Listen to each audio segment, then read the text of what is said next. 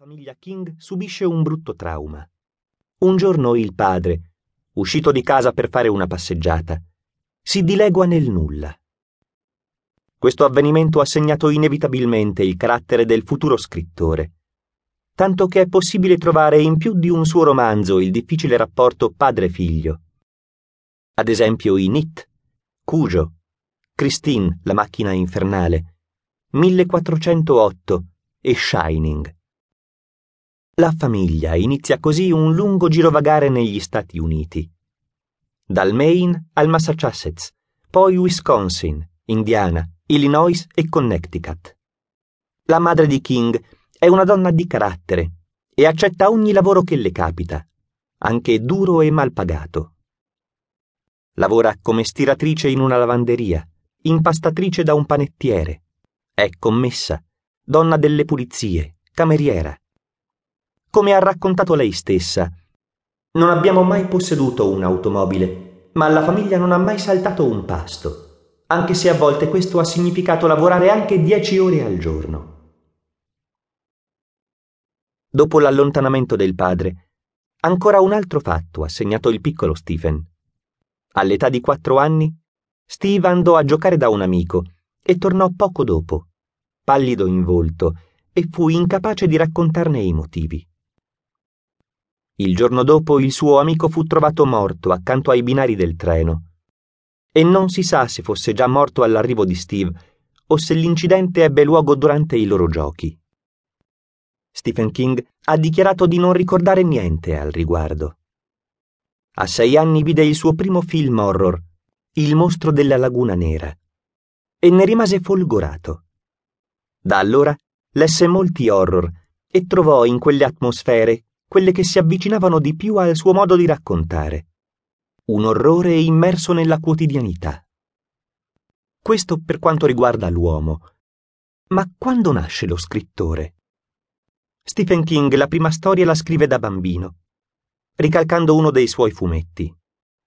La mamma, esaltata, gli dice bravissimo, ma gli consiglia anche di scriverne uno per conto suo. King in un'intervista dirà in merito a quell'idea provai una sensazione di immensa possibilità, come se mi fosse stato dato libero accesso a un gigantesco edificio pieno di porte chiuse e fossi stato autorizzato a spalancare quelle che preferivo. Nel corso di una vita nessuno sarebbe mai riuscito ad aprirne così tante. Una certezza scaturita allora e che ancora mi accompagna. Stephen è molto curioso e predisposto alla lettura e comincia a leggere da solo tutto ciò che trova. E a sette anni scrive il suo primo racconto. Nel 1958 Stephen ha 11 anni e con la famiglia trasloca a Durham, luogo che Stephen ha sempre confermato essere stato d'ispirazione per creare Castle Rock, la cittadina sede di diversi suoi romanzi.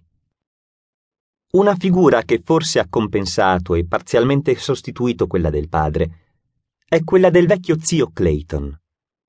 Uno strano tipo che amava raccontargli grandi storie di vampiri e fantasmi, oltre che pettegolezzi, leggende e vecchi scandali.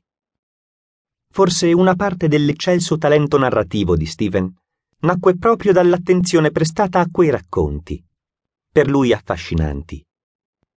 Lo ascoltava a bocca aperta, sotto il portico di casa, e, come dice King, mi ritrovavo in un altro mondo, forse migliore. Possiamo quindi dedurre e immaginare che molti riferimenti delle opere di King saranno derivati dai ricordi di questo simpatico parente. Nel 1959 Stephen ha 12 anni e scopre nella soffitta della zia i libri del padre, appassionato di Edgar Allan Poe, Lovecraft e Mason trova anche racconti della rivista Weird Tales di Frank Belknap Long e di Zelia Bishop. Il giovane scopre così che il padre non era soltanto un girovago e un marinaio che si era ridotto a vendere elettrodomestici porta a porta, ma anche un aspirante scrittore, affascinato dalla fantascienza e dall'horror. Quello scatolone è forse l'eredità più preziosa che poteva lasciare a Stephen il padre mai conosciuto.